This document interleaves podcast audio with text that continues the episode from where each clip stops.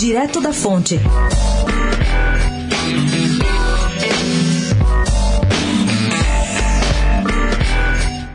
E a ex-senadora e ex-ministra Marta Suplicy voltou definitivamente para a arena política. Ela participou nesta segunda-feira de um jantar com mais de 300 advogados em uma churrascaria da capital. O evento foi organizado pelo grupo Prerrogativas, que reúne advogados, a maioria deles ligados à esquerda.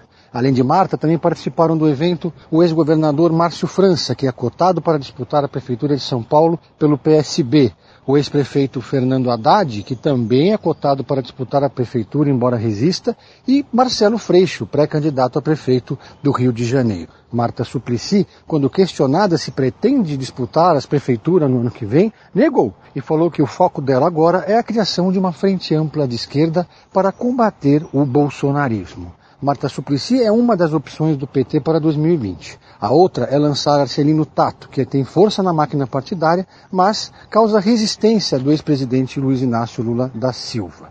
Pedro Venceslau, especial para a Rádio Dourado, direto da fonte.